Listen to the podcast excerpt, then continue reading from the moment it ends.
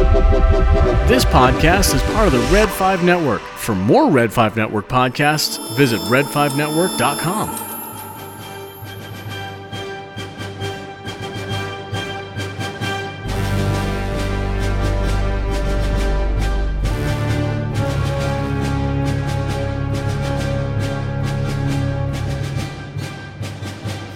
What's going on, everybody? Welcome back to Coruscant Radio Underground, and uh, we're going to talk some more Book of Boba Fett.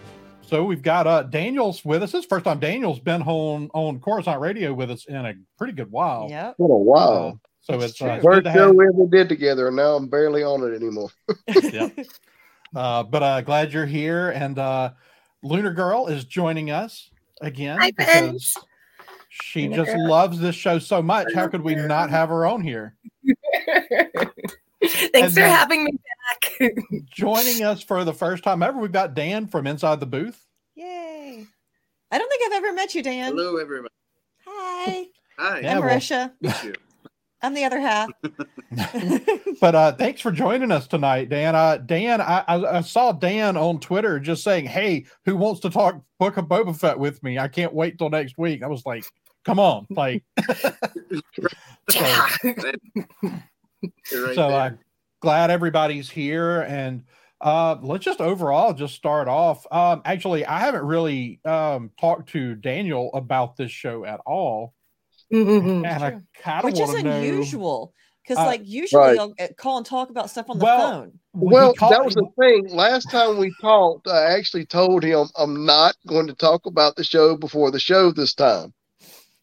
So we didn't we do the show before the show, however they say it, because that's what usually happens. Andrew and I get Mhm. on the phone together and start talking about this stuff like friends, like we are. And then when we go do the show, all the fire's gone out. So we've already been already talking about it. it. for two weeks. right. Yeah. So I tried not to do that this time. Good job. Um, but I, hate mean, I know- saying I this. know you weren't saying enjoying.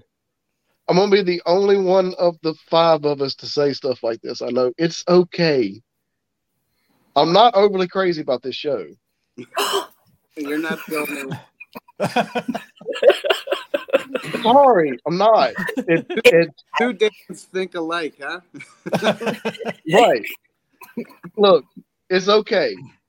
I It's okay. still, I, the first thing I do Wednesday morning when I get up after I have started getting ready for work and give me the first chance I've got, I'm turning it on. I watch it. I don't miss an episode. I watch it the day it comes out. But it's not the most like I don't. I actually told like I, I did almost forget about it one day. I just said I'll watch it every Wednesday, the first chance I get. But there was one Wednesday I went, wait a minute, Book of Boba Fett came out today. The last two episodes have been great. But my issue with them is they're basically Mandalorian episodes. They are. They And then- are. And all that has done is remind me how much better The Mandalorian is than this show. Right. And it seems that uh that Dan and I, I agree with you to some extent on that. And it seems that Dan agrees with you too. But I do want to kind of put this out there. Like, how do you reconcile this? Like, for a year now, Jon Favreau has been telling us this is Mandalorian 2.5. Mhm. That that's what this show was going to be. Well, I get that. They they had actually um I think y'all can correct me if I'm wrong, but is the report correct that the cast thought they were recording season three they're like halfway through doing it? Do When what? someone told them we're calling this book of Boba Fett? I mean, so I get the problem with with having the the huge transition in the middle where you just kind of step away from one story into another. It's almost somebody pointed this out earlier. It's almost like when you watch Dave Filoni stuff like Clone Clone Wars or Rebels, and you get a three or four episode arc totally unrelated to everything else going on, except that it's like that's what the four Boba Fett, the four Boba Fett episodes were basically the that side arc. Mhm. Uh, Right. So, so that's the problem. Is I think that they told us that this was what was going to happen, but they didn't package it that way in the marketing. Right. Right. Dan, what about you? What are you? What, what are you? How are you feeling about it and about this uh, kind of juxtaposition of the two different stories being told here. Um, yeah, definitely, totally two different stories. That's for sure. Um, it's definitely not anything that, especially these two last two episodes, were not really about uh, Fett. Yeah, he was mentioned.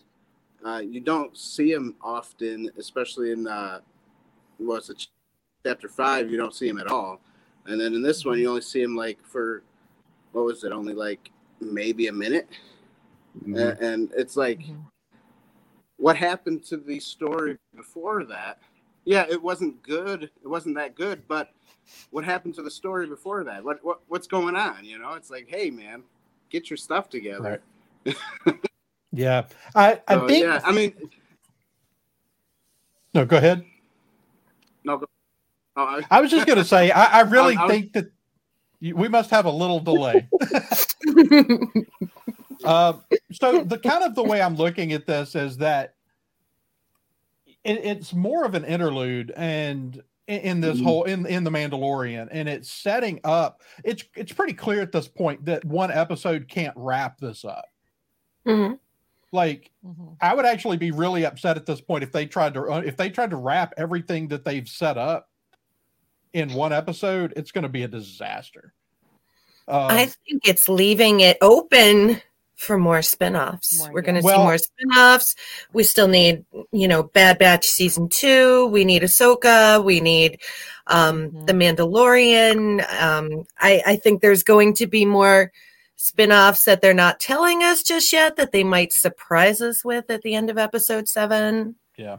So I, I still think that they're setting Boba Fett up as a major player Mhm. Mhm. in, in in this period of the of the Star Wars world, and so that's really why Boba Fett is the title character for this. Is when the dust settles at the end of next week's episode, Mhm. he's going to either be in power over, you know, he's going to have a sub, gained a substantial amount of power, or he's on the course to, and is going to play big roles potentially in the the the refounding of Mandalore as well Mhm. as whatever's going to go down because we know there's a major shakeup within the crime syndicates Yep. between Return of the Jedi and The Force Awakens. Mhm. Mhm. I agree with you completely on that. Honestly, I wonder if they wouldn't have been better served just to make this the Mandalorian season three instead of, you know, and just and just had the Boba Fett story as its own kind of aside. You know, it's, it's kind of just an arc within the Mandalorian. Um, especially since he's sort of doing the Mandalorian thing too. They've kind of brought, you know, they kind of brought it back around to the Mandalorians a few times. I, I kind of wonder if it wouldn't have gone over better if they just done it that way. I think that it all comes down to like because right now it's like whose story is this? And I Mhm. think I think that plays out in season. I think episode seven will make it clear why this was the book of Boba Fett. Yeah. Yeah. and that's that's Uh, Well, we're, possible. we're clearly setting Din up. I mean, you know, with with Boba, it's all about right now. It's all about building that tribe, building that family. Yes. Um, and we see people like Mhm. Din We didn't. We we went out of our way to show Din Djarin cast out of his own family. hmm Right. Uh, and it is still, it is Boba Fett's story, but we we had all the build up to now he has to build his team hmm to accomplish what he needs to accomplish, and they want and and so they're going to bring Din Djarin into the story. Well, so now we need to kind of back up and give you a little background on what's been going on with him to sort of make it fit, right? hmm So, Yeah. But at the same time, I also feel like maybe some of this would have worked, like Marisha said, sort of as a subplot in the next season of the of the Mandalorian. Like I, I don't Yeah. know. I think they I, and I, and I think maybe they were kind of caught in between. How do we tell this part of the story? So. Just to make it sort of fit in where the timeline is, you did what you did in the last two episodes, which again just remind me that this show hasn't been as good as the Mandalorian has been. Um, Yeah, but even if you titled it as The Mandalorian, n- you can't make everybody happy. People Yeah, would be like, like, "This what is are we about talking about Mandalorian," Mandalorian? and, and, you know, Right. I, I was misled, and you know, somebody will always have a problem with it. You know, that's what Star Wars is known for with their fan base. Mhm. Right. so I just, I just kick back and enjoy it. Like, give me everything. Right. love I, it. I don't care what the title of the show is. Mhm. And Andrew knows this, knows this about me. Marisha does too. I don't get Mm-hmm. hung up on that kind of stuff. I just want a good show. I want a good story. And Yeah. But I think my you're point getting kind good of is that it it hasn't been up to what I was hoping for. At least it wasn't the first four episodes. the thing is is i think that the story is absolutely fine It's pacing. i don't have any issue at all with the story that's been told it's Mhm. the disjointed nature that it's put together in The show has not been as entertaining as what we've become used to, or as what we've hoped. Yeah What but hoped it would but episode episode six if it were an episode of the mandalorian would be maybe the best episode of the mandalorian Mm, mhm. like it, it's not that they're not telling a good story but they have put it together in a really shaky manner Well, Uh, they I- they told a good they told they had entertaining stories two of the six episodes. That's basically what we're talking about. no i don't i don't agree with that I, I do. Yeah I'm the one I mean- obviously, I'm the one who said it. But as long as you agree with yourself, Daniel, we're good. It is Consistency. important. It's the key. Uh, Uh, Joker, I did see re asked uh, permission to post that link in the chat. Absolutely, buddy. Go ahead and, and do that. But uh, Dan, I want to hear from you for a minute, just kind of how you feel about the overall story and like what you think the issue with the way it's laid out is. Because, like I said, I do think we're telling a really fantastic story, Mhm. but it just kind of bounces around and it kind of constantly kind of yanks you out of what's going on. Because the the Boba Fett in the desert stuff, I think, is all fascinating. Mhm. Um, but I, I'm uh, but I do want to hear from you, Dan. What what's your how you're feeling about it up to this point?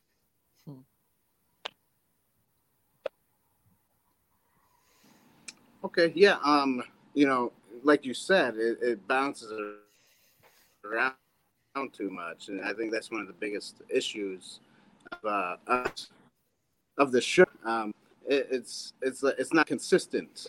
Um, not like the Mandalorian season one was. Um, you know, it's and it's episode six, or I mean, yeah, episode six, chapter six, uh, was a bad uh, chapter episode. It was just, you know, it doesn't fit. It doesn't fit like they were trying to convey in the first four episodes. Uh, same with, uh, you know, five. It's just that you know you're, bouncing around too many plot lines, um, and you know the the desert scene is great uh, when he gets out of the Sarlacc pit and uh, gets raised or gets helped out by the uh, Tuscans, and um, it's it's cool.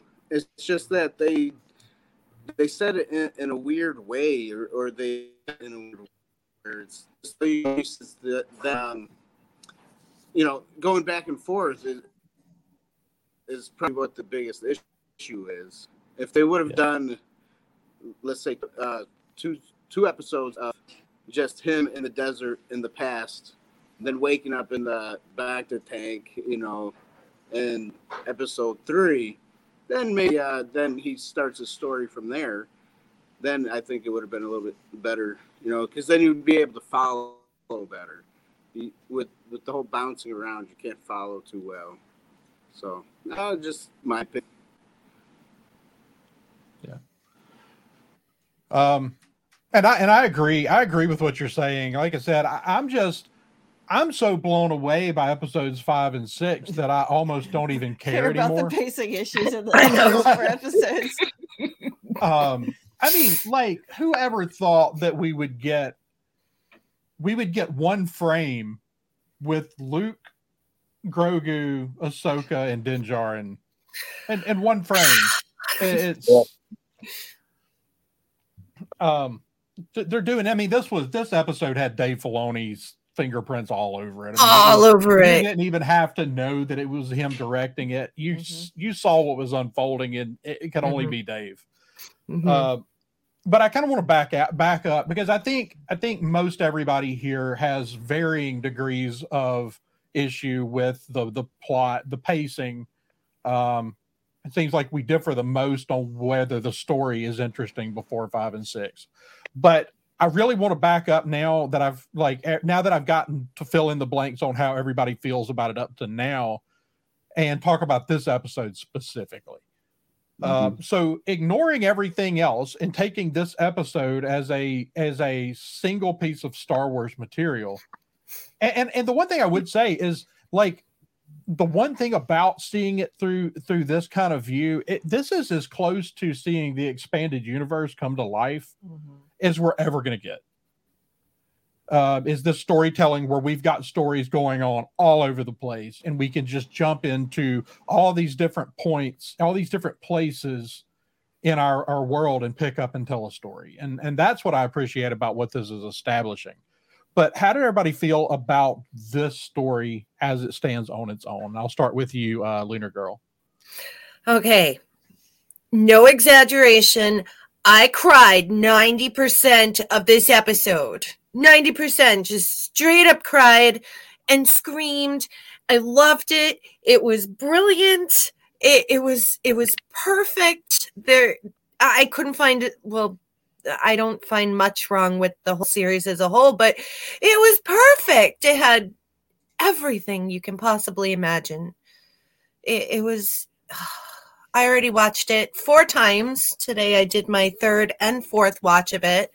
And it's something that I, I can see like 10 years down the road i'm going to want to watch it again.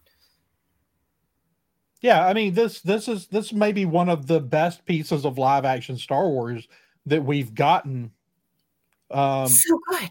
maybe since rogue one. So so good. I mean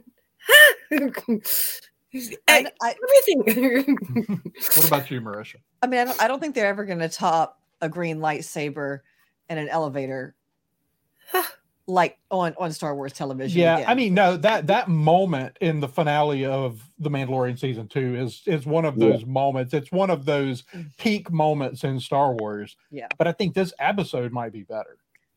Maybe, but man, like as far as just like.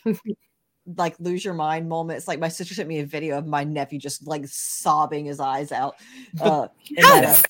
the thing is, like you know the, the moments in this one like the the moment the thing with luke showing up i mean that's mm-hmm. a big deal but like this one when when you see ahsoka when she mm-hmm. disturbs the mandalorian and you go oh my god it's ahsoka and then it dawns like, on you uh, just a second later you go holy crap she's been talking to luke yeah like not only like like she's here like with him right yeah and it's I, I was always such um you know really always really enjoyed the dynamic with Anakin and Ahsoka mm-hmm. in the Clone Wars, and so it was really, you know, just seeing them. So, you know, she says you're, you're so like your father. I was just like!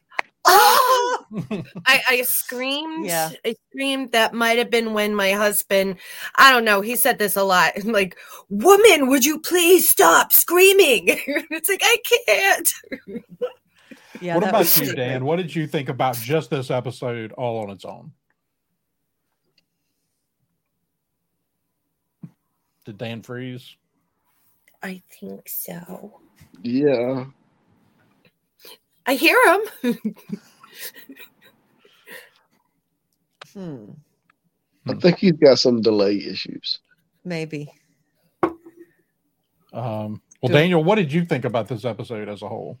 Um, just taking this episode by itself, I agree with you. I think it is it's it's one of the best live action bits of Star Wars we've gotten in the Disney era. Since, probably since Rogue One, like you said, uh, the the the season finale, The Mandalorian season two, is is still that's mm-hmm. one of the greatest things I've ever seen. Mm-hmm. Uh, yeah. But this one is it's really good, and they actually do a good job. We were talking a few minutes ago about the different kinds of threads and pot lines they're trying to juggle. Mm-hmm. This one did a really good job of sort of being able to focus on each point it wanted to focus on, mm-hmm. giving them all enough time without taking away from the rest of them. Mm-hmm. I really enjoyed the the uh, Cobb Vanth stuff. Yeah, I th- that was really well done. I'm a fan of that character.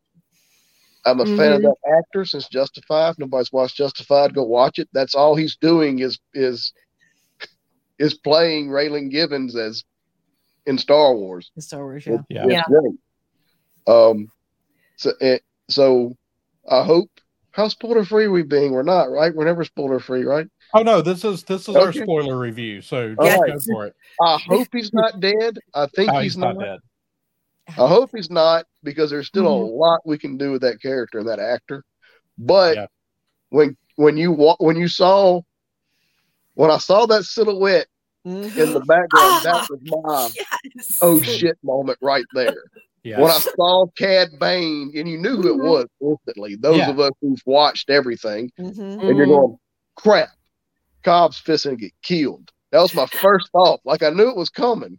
Yeah. Mhm. But like we said, we think he's not dead. The way everybody is piling around him and Yeah. taking care of him. I It don't looks think like he he took it in the shoulder. So Mhm. Yeah, exa- yeah, right, exactly. And they did Yeah. a good job with special effects because you can tell that's where the blaster hit him, like right Yeah. there. yeah. So, uh, no, but that that was my big oh shit moment right there was when Cad showed up. Well, and I like as, as soon as that that deputy comes out, I, I looked at Andrew. I said, Mhm. "This ain't going well for Mister Deputy." he's gone. Like I was Right. like, he's Well, the, the deputy got he, he might as well be wearing a red shirt. we got himself killed, and he got Cobb shot. So Mhm. Right. Yeah. um, you know, it, it's So, but no, Cobb, Cobb is Cobb Vanth is not dead. We will definitely be seeing him The again. deputy Uh, deserved it. I almost un, I almost wonder if uh I almost wonder if uh we'll see Cobb Vanth wearing some sort of armor when we see him again. Because they've kind of been pointed about the armor. I don't know because I don't know where he's going to get it. I don't know how we're going to justify it. I don't know. I do really, like I said, Tim, Timothy Olyphant's one of my favorite actors, and I Mhm. really enjoyed that character in Mando, and I enjoyed it in this episode. Mhm. So I'm I'm hoping there's more to do with him. Yeah. You probably get it from a Jawa. I mean, those Jawas like worship them, you know. you see the little Jawas with the krayt dragon on top of their little thingamajigger, their sand Did crawler. Did you notice this? The um, sorry about my my. I've been dying hair today. Um, like the rib cage in Mhm. the um Yeah, in the it's bar, in, in the the cantina. bar. I was like, well, I mean, like that's what you call a power move. We got a krayt dragon rib. Hey, you're back. Yeah. Welcome back, Dan. I'm back. I think this is But- working but I a little better. think it would be- Yeah. I wouldn't think it'd be Mandalorian armor. There's only so much No. best go around. No, I think you'll see something else, but Yeah. um, and I know I see Joker Voice said that he's not listed for episode seven. Um, I know the the rumor floating around out there right now is that they have revived the um, Rangers of the New Republic series with him Mhm. as the lead. Oh, um, okay. which I'm down for. And also, he points out his uh, the belt buckle with the uh, that's his base essentially the badge, Yes. the the red and white stripe. That Mhm. is the same thing that's on the that's the same markings on the badge given to Cara Dune. Yeah. Um, is that that red and white stripe. So Yeah. um, I do think there's a good chance that we're just putting him out there. He's still around, and we're setting him up for a different show. I think we're Yeah. going to get announcements for all kinds of crazy stuff when this is over with. oh, definitely. I mean, uh, how can you not? Yeah. Yeah. Uh, but Dan, now that you're here, uh, just wanted to hear your uh, general thoughts on the episode. On the episode, it was good. You know, I, I definitely appreciated uh, Luke's face this time around. Uh, it looked way better than it did in uh, Mandalorian there. Uh, Mhm. so I don't know how they did it this time. Um, maybe they got someone that knew what they were doing. Yeah, Uh, they took some time on it. They well, they, they did it. hire. You know? They yeah, they did hire that deep fake artist who had redone the work from the Mandalorian. yeah. Um, Oh, really? yeah, there was a guy that on a YouTube channel that had redone the the the Luke Skywalker from the Mandalorian and made it look infinitely better. And uh, they almost Oh, nice. they they turned around a few months later and announced that he had been hired by Lucasfilm. So Oh, that's cool. Hey, good for him. Yeah. You know. Yeah, absolutely. Seriously. But this did look this looked infinitely better. Uh, Mhm. you know, there's still still some question like could you do a whole series like that and it not you know because it's still it's not perfect like it's a little Right. bit like it's not looking at a it's a little bit like looking at a video game you can yeah, still the kids Right. actually commented on that. yeah it i mean it looks it looks incredibly good for what it is Yeah. But it's it's not perfect so Yeah, and we've seen them use that technology several times now, mhm. and this is the best it's ever looked. yeah for Yeah. sure for sure. Definitely. Um. Yeah, and you know that. Oh, go ahead. Um, I never thought that we would see that much of Luke in an episode. I mean, like I thought, like okay, we saw him for thirty seconds, like that's it. Yeah. So I was But kind of no. Right. how much we saw of him. yeah i mean no i mean. I really thought, like, I, I thought when they went out and hired this deep fake artist, I was like, okay, they're, you know, they can, they'll probably do more Luke. But you're right, like, especially this soon, I didn't think we would see that much Luke Skywalker. Yeah. Mhm. Uh, yeah, and I do almost like to the say, main character. yeah, and I do want to say the body double because this was a different body double than last time. Mhm. Like, had the mannerisms down. Oh my gosh, yes. I I was like taking special notice of that. Mhm. The the one scene when Luke puts Grogu in his backpack and he runs through the forest just like he did through the swamps on Dagobah. Dagobah, yeah. I it looks like the same backpack. I mean, it can't possibly be the same backpack, but it looks identical to it. Mhm. Uh, The the flips that he was doing was the same thing that he was doing on Yeah. Dagobah. It, it was absolutely amazing. Um,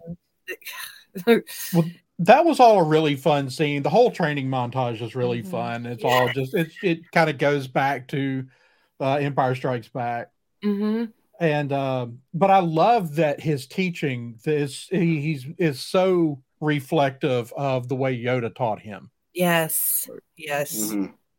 um i mean we see that through through the whole thing like almost everything that he says to Mhm. grogu is a reflection of what he was told you know the way Yes. he was taught by yoda and i, I love all of that Mhm. um but let's kind of let's back up and and kind of go into it scene by scene you know we open up we get that first scene and the reason i think i, I believe even more we're now setting up uh cobb vanth for his own gig of some sort Mhm. uh this scene in the desert when he walks up on the drug deal with the pikes you know they're they're moving the drugs and Now that was uh, cool. yeah. I mean that's straight out of a western. Like there's several things here Yeah, that are straight out of a western. Um, I absolutely love that scene. I, I love. I never thought like when I read those books, like the character's almost a throwaway. Like just like he's in a couple of chapters, and it's like we don't ever learn a whole lot about him. Um, I never thought he would become one of my favorite characters in these series, but I mean they they cast him so perfectly yeah. that like Mhm. you know it's like somebody was saying like timothy olyphant if he was a if this was a d&d character his charisma is just off the charts like Yeah. uh you One. but i love that scene i love I mean, you know they do that intentionally to show us how fast he is Mhm. uh Yeah. he kills three of the pikes he only fires twice Mhm. and he intentionally doesn't kill the third one Mhm. and uh and i just love the performance through that whole Mhm. scene and you know that he keeps echoing the you know think it through like Yes. you know, Yeah.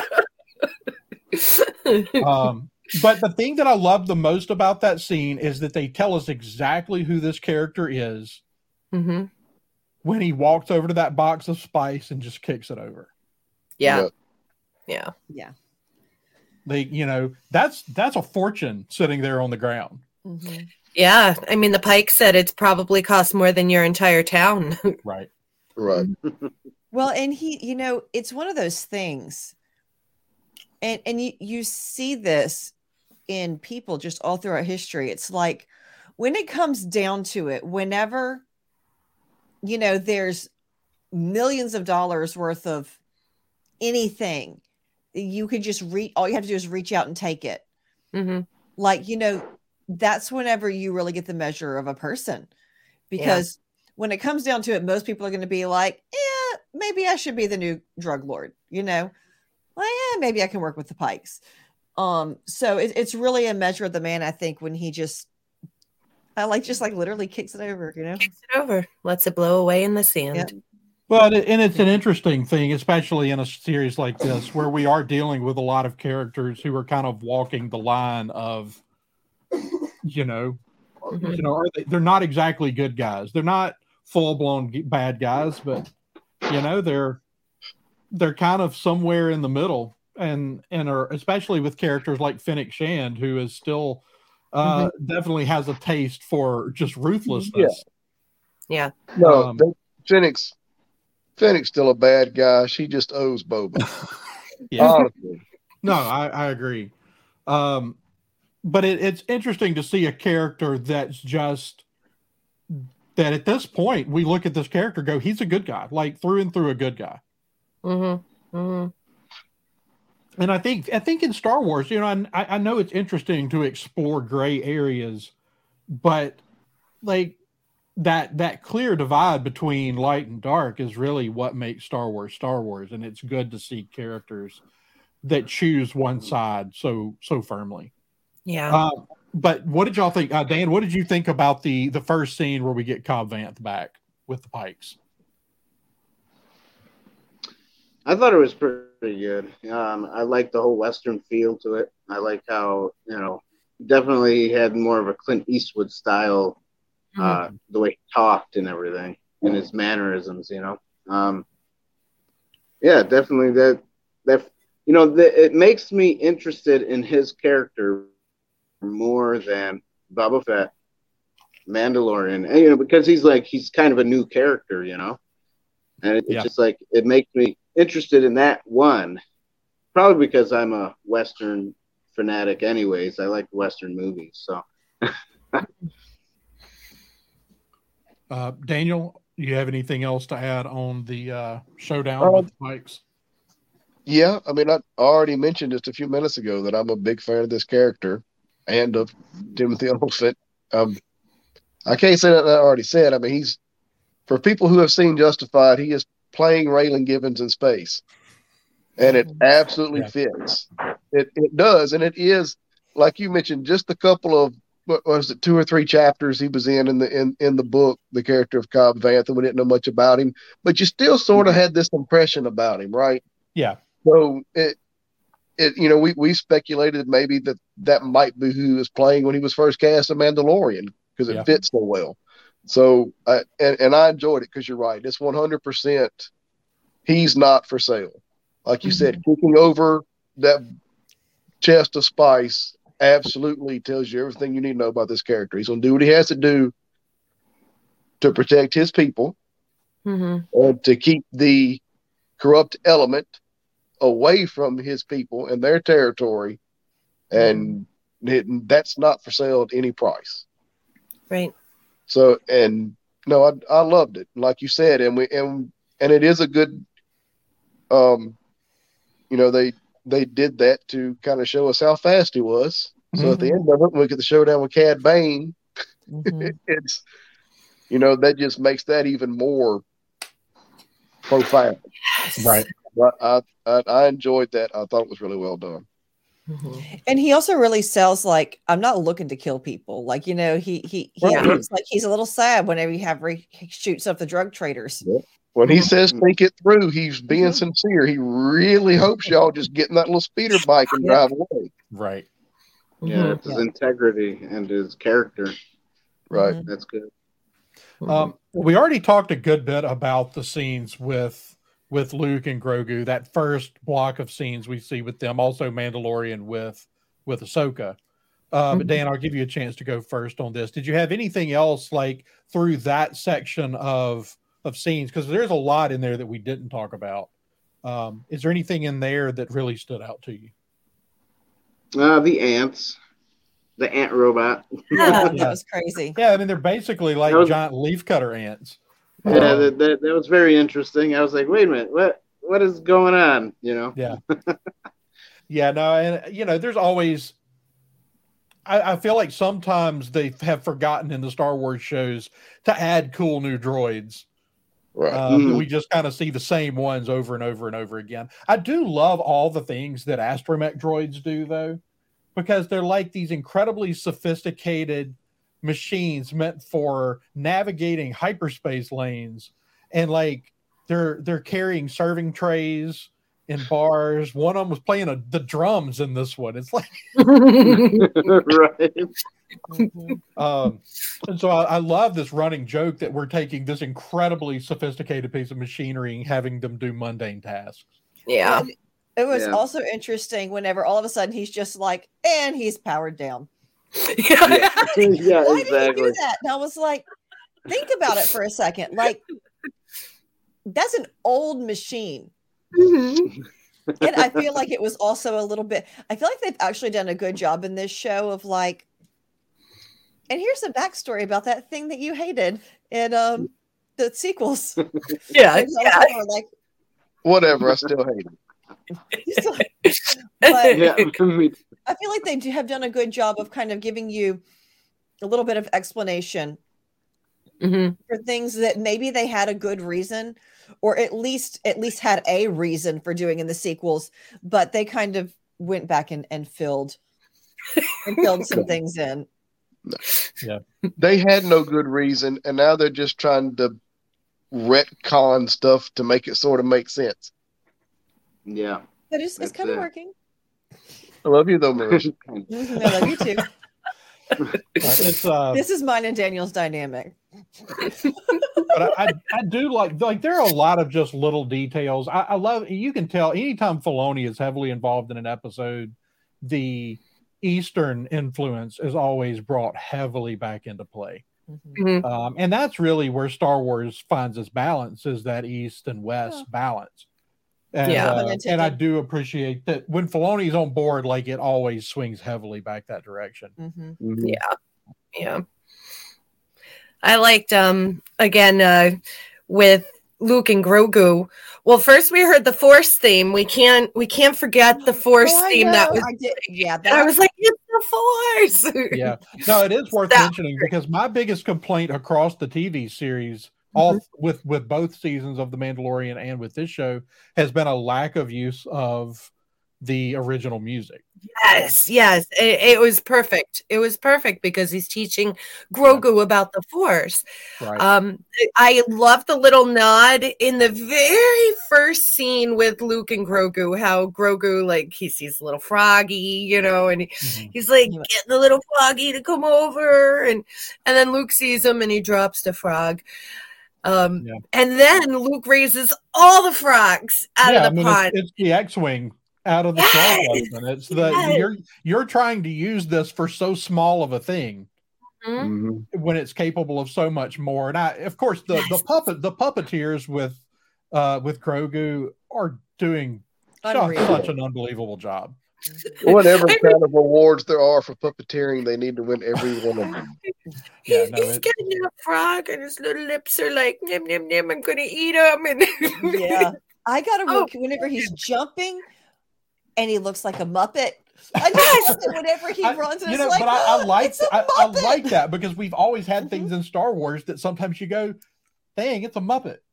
Yes, like, uh, you know, and so I kind of like that. I mean, I love that they've been so de- that they've been so determined to stick with an actual puppet for this long when they could just do it digital.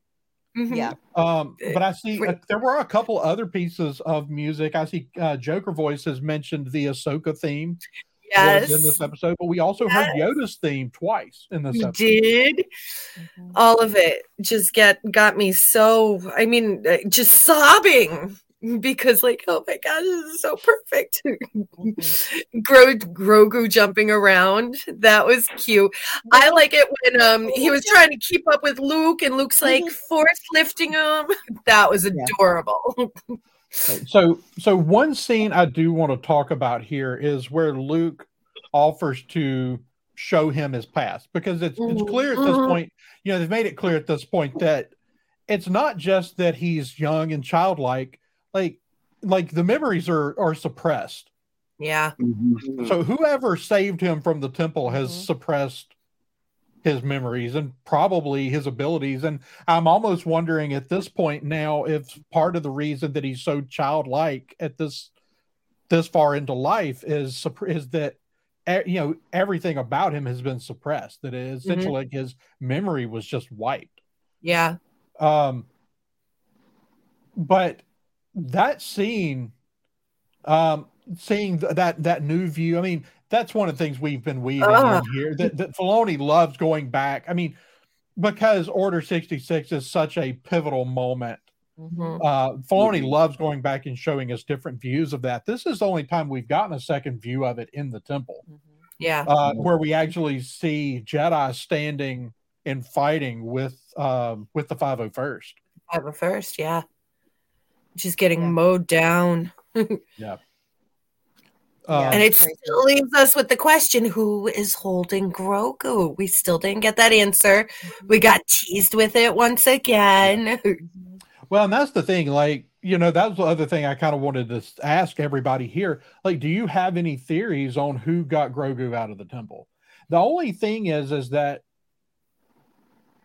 you know, we we had this whole backstory with Grogu where he ends up in the hands of less than good people, you Mm. know, at, at some point. But so we still don't know how that happened either. But someone had to have gotten him out of the temple. Do y'all have any theories? Uh, Right. Lunar Girl, I'll let you go first. the only one that makes sense to me, actually, my friend Joker Voice told me about this. The librarian. Yeah, Mhm. yeah. See, he's uh, he's got that here in the chat, and Jocasta Nu makes a lot of sense. Yeah. He's Joker Voice told me that a few months ago. And ever since then, it's like, that's the only one that makes sense to me. So that's the only one I can picture now. And Joker Voice planted that in my head. That's the one that's been on my mind as al- uh, also. hmm Yeah. Um, this is That's the other thing. was. Uh, Joker voice. Uh, if I'm not mistaken, like the the this is all happening at the same time that Anakin is coming into the temple Yeah. with the 501st. So Mhm. theoretically, R2 is also still on Coruscant. Right. Yes. Um, so I am, you know, R2 is a possibility. Uh, Jocasta Right. Nu, or uh, you know, we also have this other thing where we're constantly reintroducing or introducing new characters who survived Mhm. Order true. 66. That's true. And so, like, we could go back and we could do Jocasta Nu, or we could do, uh, you know, we could show that. eh, Part of me wonders if they're teasing it because they're going to show us that um that Mace Windu did in fact survive. It goes through my head. Um, I mean, there's. I, I wonder why they're holding it back. Like, yeah. if it was of no consequence, they would just show it. Mhm. It did look But like a dark brown robe.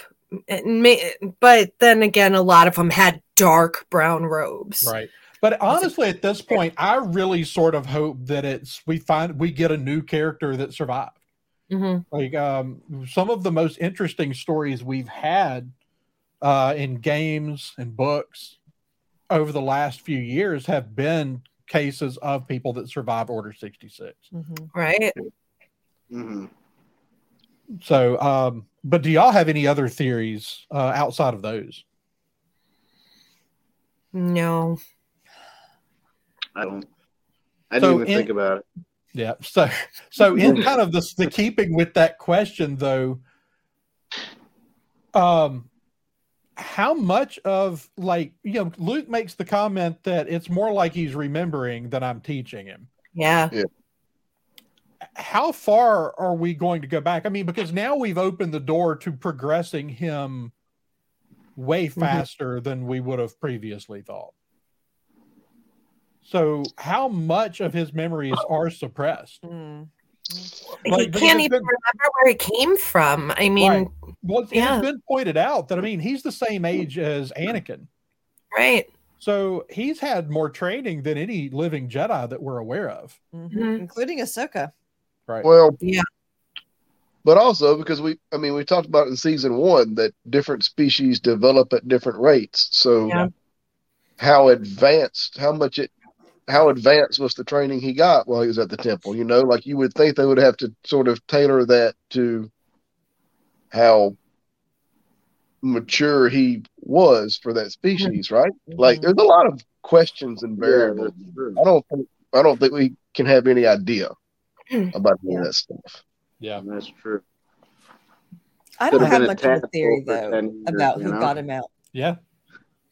Yeah, we we we just don't know. I mean, they they can do anything they want with that still at this point. It's got to be a force user though, right?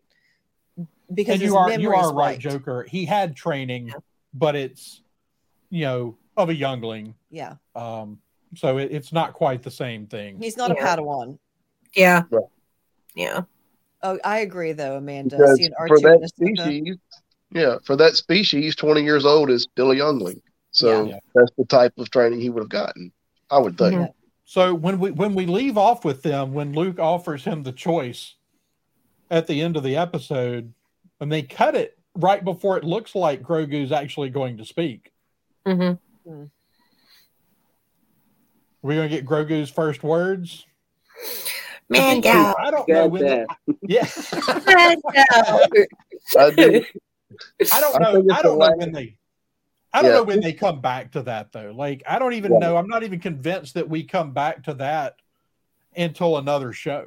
Like Exactly. Yeah. I think that's the last. That's the last. Exactly. It's gonna bounce around. You know it will. hmm That's the last we see of them in this series, or in this season, or this whatever you want to call this. I think that's probable. I think you can. I, I I think you can logically have them show up on Tatooine. hmm No, but I, whatever's about to go down. But I think I think it makes sense for them to leave that cliffhanger. Mhm. I agree. I agree. For Mando season three. Yeah, hmm I mean, he totally, he totally takes the armor, right? And see, that's the thing. Yeah. Like that's that's the real answer mean- here, though, is or the real question is, like, where we've got Luke, choose? who's very hung up on this idea of you can only choose one path. Right. Um, where we have a Luke over the next few years who goes on to because we have the Legends of Luke Skywalker Right. book Right. where Luke goes Yep. on to learn a lot of different perspectives Mhm. about the Force in general. Hmm And so I I think we cut off before the decision because I think it's going to go beyond just a simple one or the other decision before it's said and done. Yeah, Right. and the the whole it always felt like the the idea of no attachment so that you wouldn't have fear of losing what you had like that whole jedi ideal that came about with the prequels Mhm. i'm sorry excuse me so it always sort of felt like that in canon in the story like luke was different like luke would be the beginning of not having to adhere to that so harshly because we have a luke who Mhm. is who knows his family. He knows his sister. He has Mhm. Han. He has, you know, he and he and he does deal with that in the original trilogy some as well. But it's not ever anything he has to be faced with giving up.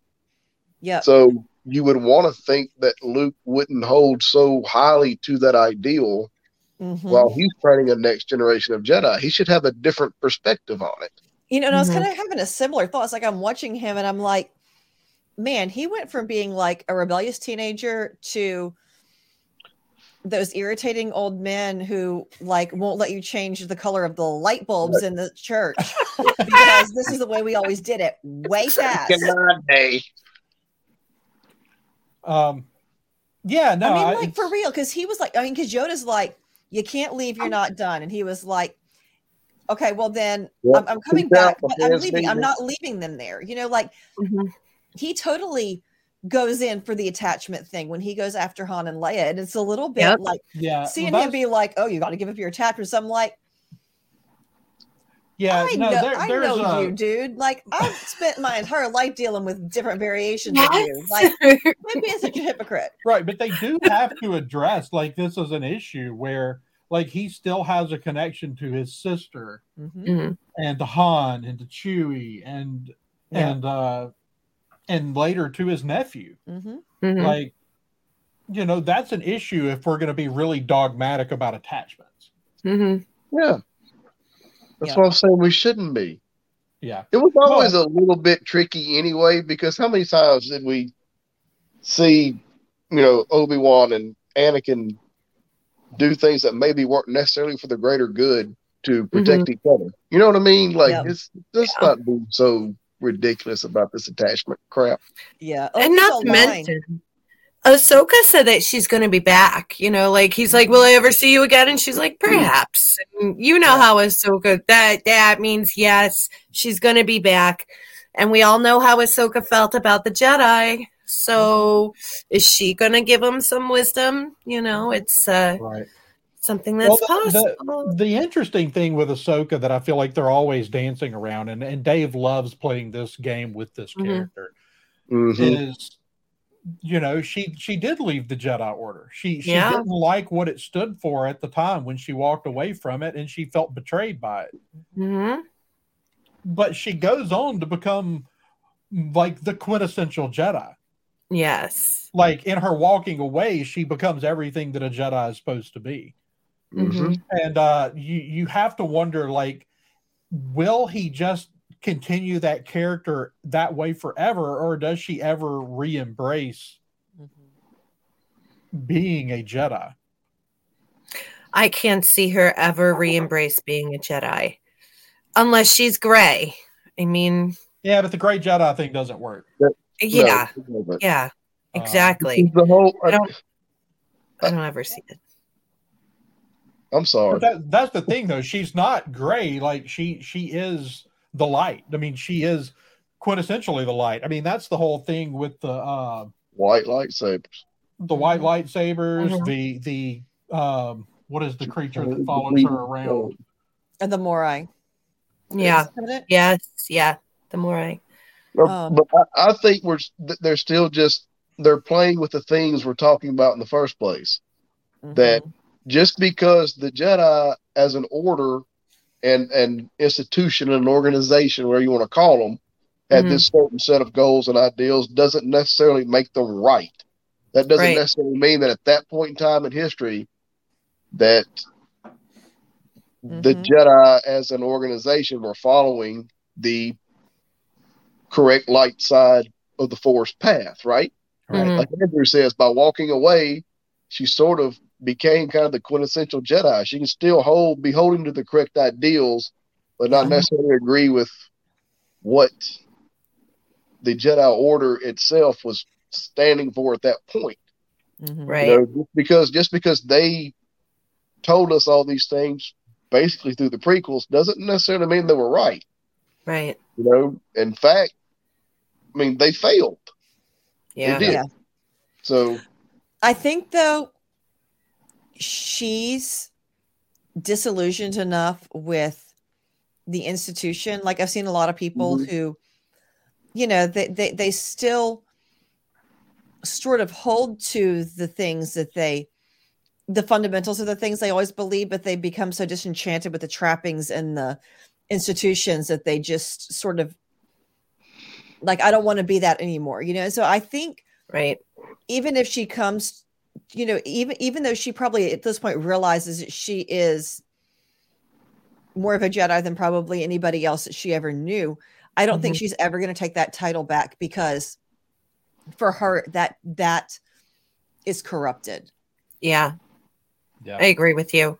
Now, you know, one of the things we've got coming up is is a, is an episode or maybe even a series on refounding the Jedi Order, and um, you know, when it's all said and done, whenever this is, because I think that that's where the the Favreau Filoni verse is leading is to a reestablishment of both the Jedi Order and and and Mandalore, hmm uh, because the Mhm. two the two have mirrored each other for so long. Mhm. and you know the you know the the, the dogmatic principles the falling the uh, almost complete annihilation of their of their different groups Mhm. hmm and and now we need to see them both brought back and um i do hope that when we see i hope that what we eventually see is that luke's school is not the only school that we see m- multiple survivors of of order 66 creating schools where we we Mhm. see multiple perspectives of the force That would be really neat. how long does it take before they all go to war with each other Yeah, I that's mean, true. That's too. what the that's what the Sith and the Jedi were. All right? Mhm. two Yeah. schools of thought on the force that went to war. So, but I mean, like all those things are, are wiped out. So I think now you're, if we're, you know, Star Wars, George Lucas in particular always loved circular storytelling. Mhm. So that makes a lot of sense to see multiple groups rise up and they're not always going to see eye to eye. Yeah. Well, look at where we have that right now with the Mandalorians. Mhm. You know that it's- Absolutely. it's Yep. exactly what's going on with the Mandalorians. Mhm. All right. So we kind of jumped forward. We did see Boba Fett for like five seconds.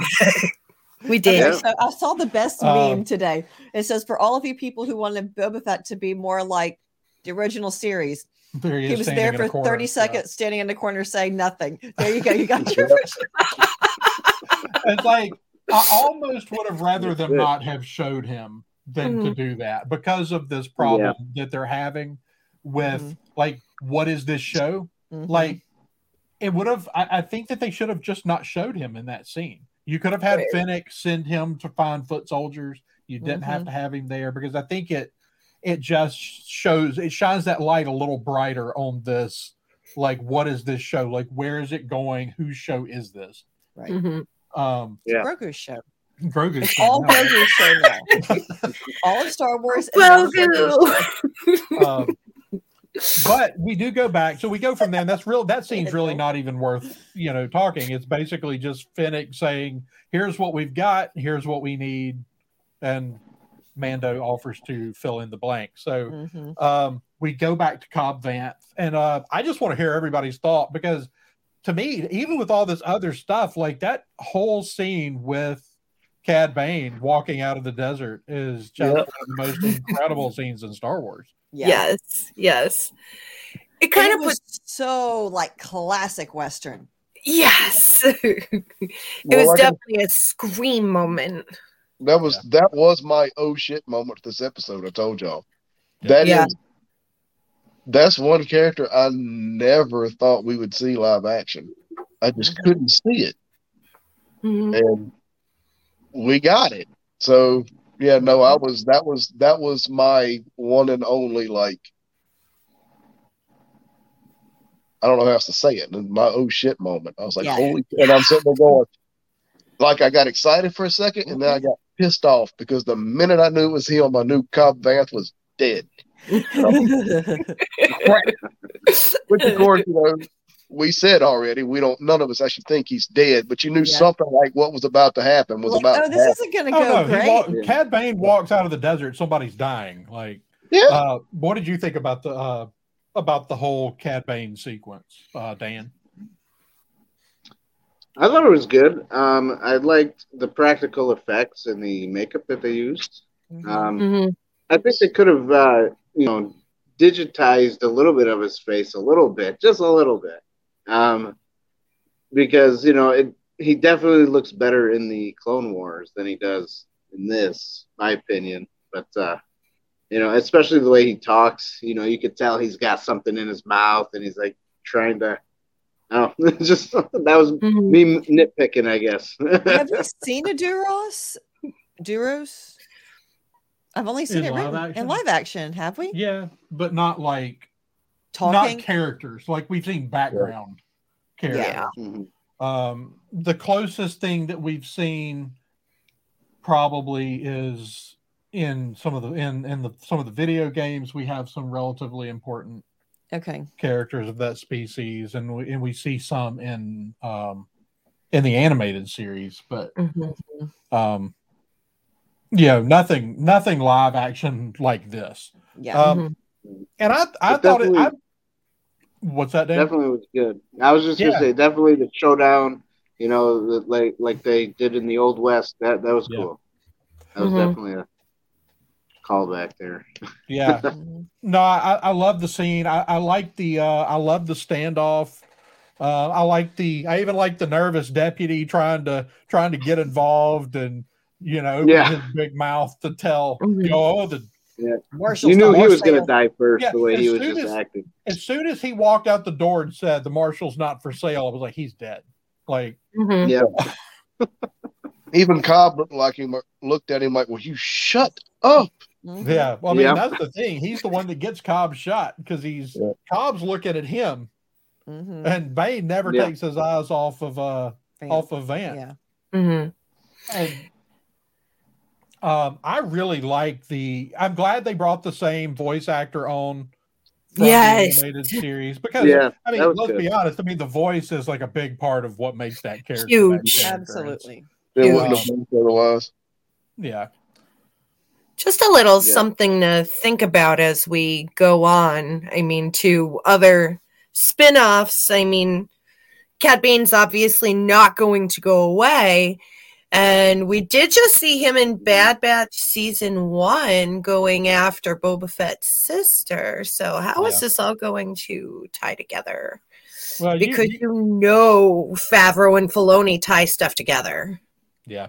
Mhm. Well, it's going to be curious. Like, I mean, we still don't know what to expect. I mean, if we were going to bring that many people on for that many characters in for episode six, Yeah. I don't know who to expect to show up in, in episode seven. I do. I know. I do expect to see quite a few of the other bounty hunters that we've all been Yeah. wanting to see. I hope we see Gecko just because, you know, we're all huge Gecko fans here at the Red Five Network. Um, I know we're going to see Han Solo because of the tons of leaks that we had before this series even started. Mhm. So Yeah. I expect to see Han Solo. But Yeah, I don't know in Ooh. what capacity to expect that, but it, it does sound like that's a s- certainly a possibility. yeah, I mean, are we going to see Qi'ra? You know, are we going to see Happen. Leia? I mean, there's Mhm. so many possibilities. Are we finally gonna? Did Garsa survive? You know, did she sneak out down that hallway I'll that tell she you, was I'll, looking at? I'll tell you who did survive. Mhm. It's Max Max, Rebo. Rebo. Yeah, Max Rebo. Max Yeah. Rebo's got an inside source. Like I don't know how he keeps surviving these things, but uh, I saw the funniest meme that basically he went out to pick up pizzas and he came back and he's like, "Hey guys," he's carrying a box of pizzas and looking around like, "Oh no." yeah, it's like the like the uh, darkest timeline scene from Community when Uh-huh. when Troy walks back in and the apartment's on fire. Yeah, that's exactly what it was. Uh, yeah, no, it'll be interesting to see who survives. I mean, that's a big scene. I mean, we're we're seeing. I mean, the Pikes. We were told the Pikes are going to war. We're seeing. Yeah. we're yeah. seeing them Mhm. coming in and trying to undercut Boba Fett's power. hmm And um, I, I mean, the sky's the limit. But I mean, as far as theories for next week, what are- what are y'all thinking? What do you expect to see? What do you want to see? hmm Dan? Hmm. I don't know. I, I the way this show's been going, I, I just kind of throw it up in the air and say, you know what? Who knows? It might be uh, the book of Luke Skywalker next episode. You know. You never can tell. I, I think the big thing is I think we do come around to Boba Fett's going to get his going to get some really big moments in this next one. I, I think it. You He's know, got to, right? Like we haven't hardly seen him in well, all this is his two army, whole and episodes. Boba Fett's not going to sit on the sideline while his people go to war. Like yeah. Yeah. so, w- we're going to see that. I, I mean, I'm going to be disappointed if he's not riding a Rancor. I mean, and Boba Fett also Yeah. low-key really hates Cad Bane. right. Yes. Like they they've got like they've got bones from a real long time ago. So hmm I think especially like once it becomes Bossk. clear. What's that? Bossk. I said I would like Yeah. to see Bossk. Yeah. I'd like to see Bossk. Oh, yeah. yeah. yeah, and I up. do. Someone, someone, I think it was Joker Voice pointed out a little while ago that uh, something about the War of the Bounty Hunters event, and they could definitely be. Yes, setting I've been something- saying that. something Mhm. along those lines, which would be just absolutely mind blowing to see something like that in live action. Which But- Han fits in with the bounty hunters, you know? I mean, he just, Yeah. just. I mean, in theory, I mean, this is Han five years after Return of the Jedi, so Mhm. this is this is uh, a little more uh, tamed version of Han, but Yeah. You know, will we see Lando? I mean, the You know? problem the problem is is is um what the what the the the uh sequel trilogies did to Han and made him a deadbeat dad. Like Mhm. like what do we even expect from Mhm. Han in this in this era? And Like- I know you've read the Legends books. I mean, Heir to the Empire series. Han Mhm. is pretty busy. He's not a deadbeat dad. Right. you Um, know? no, I mean Han, e- e- expanded universe Han is a is a totally different character, and oh yeah. um, and it still remained one of the best characters. There's a reason that every time they ran a poll, Mhm. even up into the early 2000s, of who your favorite Star Wars character was, it was always Han Solo. yeah. Yeah. Um, Han always won. The Star Wars Insider would run one of those polls every year, and Han always won it. Mm-hmm. Definitely. But I'm glad you said that before. You said something before that you said Boba was setting up his army. And this is why it's called the Book of Boba Fett. Yeah, we had to see a lot of things without Boba Fett, but if you want to know how Boba Fett got his army, this is what he's doing. You know, we needed to Mhm. see all these other characters Yeah, all, come all in. the pieces kind of falling into place. Yeah, the, it's only a 45 minute show. You know, you can't put him in the entire time. That's just my two cents. Yeah. Mhm. Uh, so, uh, Gannon, as far as the thoughts on the lightsaber issues, I know the lightsaber was destroyed. I, I think in the comics. Hmm. Um, I do, I do still feel, even though they're trying to connect everything, I still feel like, unfortunately, to some extent, the comics will always be like they always were, and will always take a back seat to anything live action. Mhm. Um, I think everything Absolutely. ultimately takes a backseat to live action, and then you've got animated, and then you've got books, and then you've got comics. And I think that's Yeah. the that was always the old hierarchy. I think that remains the hierarchy. But I do think that uh, it's certainly feasible that Yoda would have eventually rebuilt his lightsaber. That's true. That I think just because we haven't seen it doesn't mean it's not reasonable. Mhm. Like Luke kleptoed it when he was at Dagobah after Yoda died. I mean, I would assume that Luke gathered. I mean, I would assume that Yoda had quite a few things potentially of importance. there. yeah. uh, actually in the new school we see several artifacts on shelves into the walls Mhm. uh, Yeah. including what look like a couple of old books yeah. Um, and i'm assuming those would be things that he's either gathered in the five years since return of the jedi or that were in the possession of yoda or obi-wan yeah. Yeah. uh, daniel Cool. you, you had some thoughts i could see it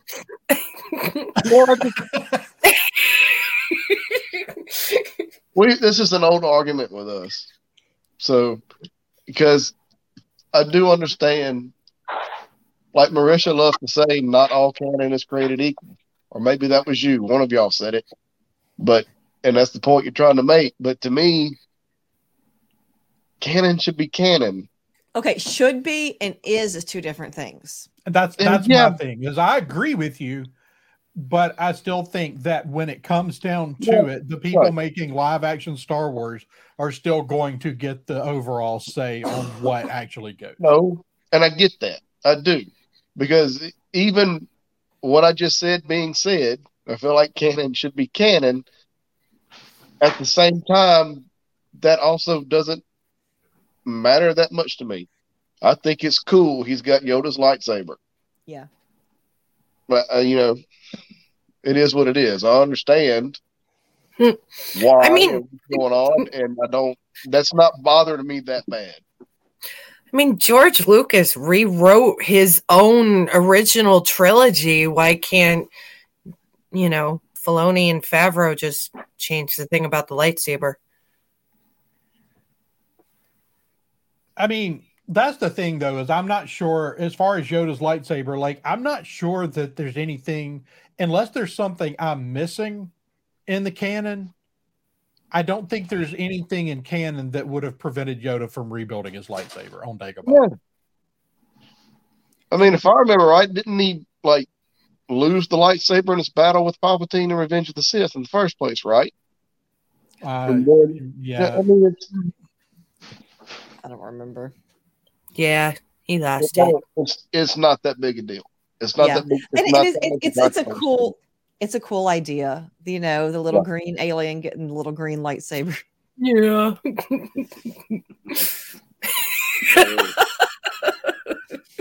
you go with your bad self, Shanti.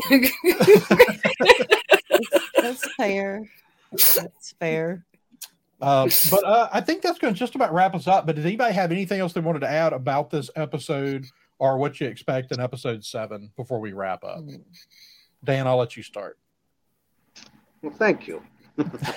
um, no, I, you know, I don't really have much else to say. Um, just interesting, and interesting to see where it's going to go uh, on Wednesday. So Yeah. Mhm. That's about it for now. Yeah, that's kind of where I'm at. It's like there are just so many different stories they could tell, and clearly they're not going to tie them all up. Mhm. I do think we see the conflict with the Pikes come to a head in the next episode. Yeah, but see, I don't even think we can resolve that. No, but I think we at least see Right. it kick off. Unless it's a two-hour Yeah. episode or something. Yeah, I mean, if they want to give us a movie length episode, then maybe. Um, and I would be okay, and I would be I'd be okay, with, okay that. with that. Oh yes. Mhm. But I think I, I think this episode is I think this series overall was always just meant to set other things up. Uh, Mhm. That's why I keep referring to it as an interlude. It is simply to establish multiple potential story arcs.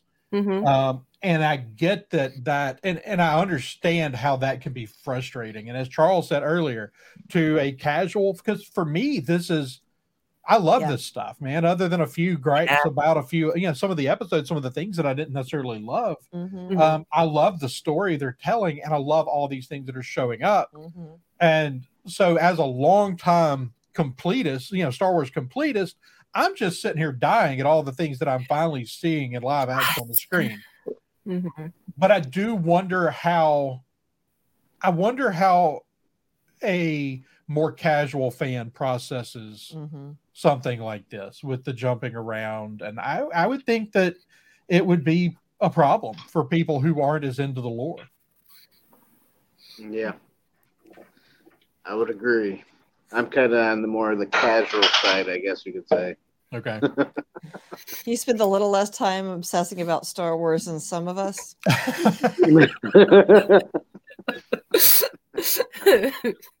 well, you know, in high school, I did dress up as a Jedi once. So, Nice. Yes. You know, Who hasn't? Only once. Oh, Like, yeah, maybe twice.